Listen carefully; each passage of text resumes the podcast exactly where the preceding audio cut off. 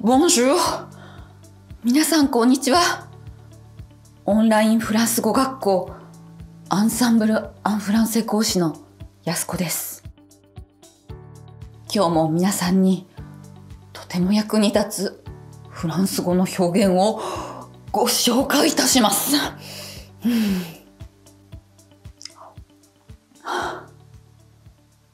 人前でスピーチをするときって緊張しますよね。そんな時、私は緊張していますってフランス語でどう言えばよいかご存知ですか？ J'ai le trac.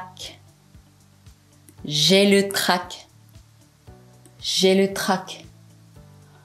Ah, j'ai le trac. と言います。直訳すると、私はおじけを持っています。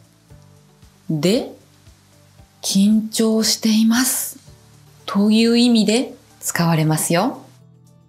ぜひ、緊張しているときに使ってみてくださいね。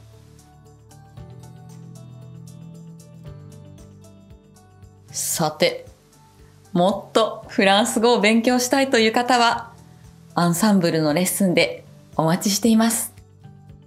それでは、アビアントー!